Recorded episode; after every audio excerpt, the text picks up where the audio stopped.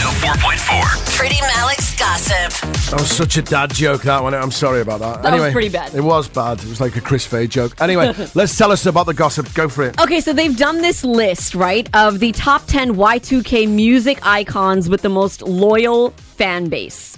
So, Okay, w- let, explain Y2K because I'm lost. Okay, so Y2K means from the early 2000s. Right. So we're not talking about now because obviously we know now the Swifties or BTS would win Yeah. easily, um, Okay. Uh, but we're talking about Y2K. okay, so, are we looking at the likes of One Direction, for instance? no, early 2000s. Y2K.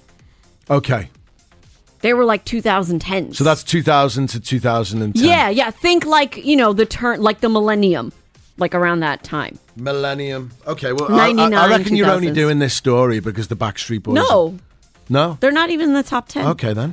Just let me do the story. Sorry. Okay. Top five Beyonce.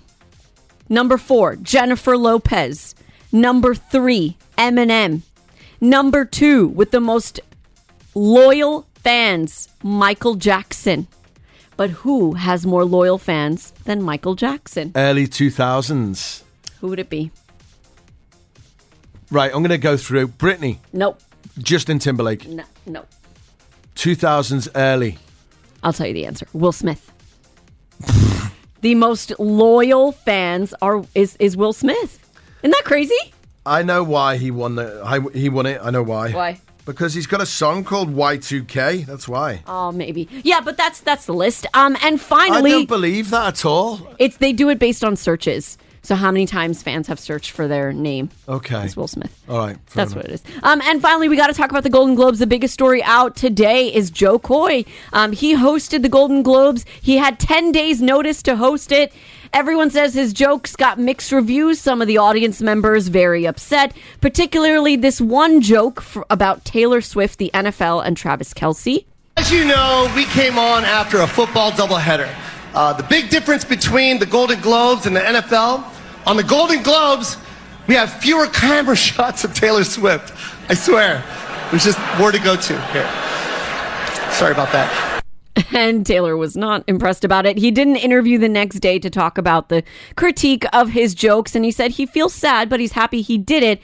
And in regards to that Taylor joke, he said this. I mean, thought was there a so moment when too, you you felt like know? it just went off the cliff? Uh, no, I just I think wh- when when the the the Taylor uh, uh, Taylor one was just a little flat, and I just uh, it was a weird joke, I guess, but uh, it wasn't. It was more on the NFL. You know what I mean? I was trying to make fun of the NFL using cutaways, and and how uh, you know the Globes didn't have to do that, and so it was more of a uh, a jab towards the NFL.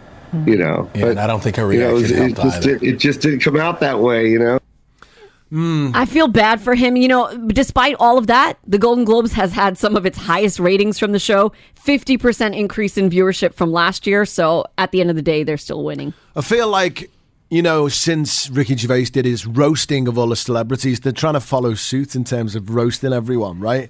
Yeah, I Because guess I, I so. remember when. Well, no, it was uh, Ellen. She did the Oscars, right? But I'm thinking of no, Jimmy Kimmel usually hosts, and he Ye- does the same thing. He, you know, he rips on everyone. does he? Yeah. Okay, so it's not a new thing. No, it's definitely not a new thing. I don't know. Maybe he was nervous. Maybe they didn't take it too well.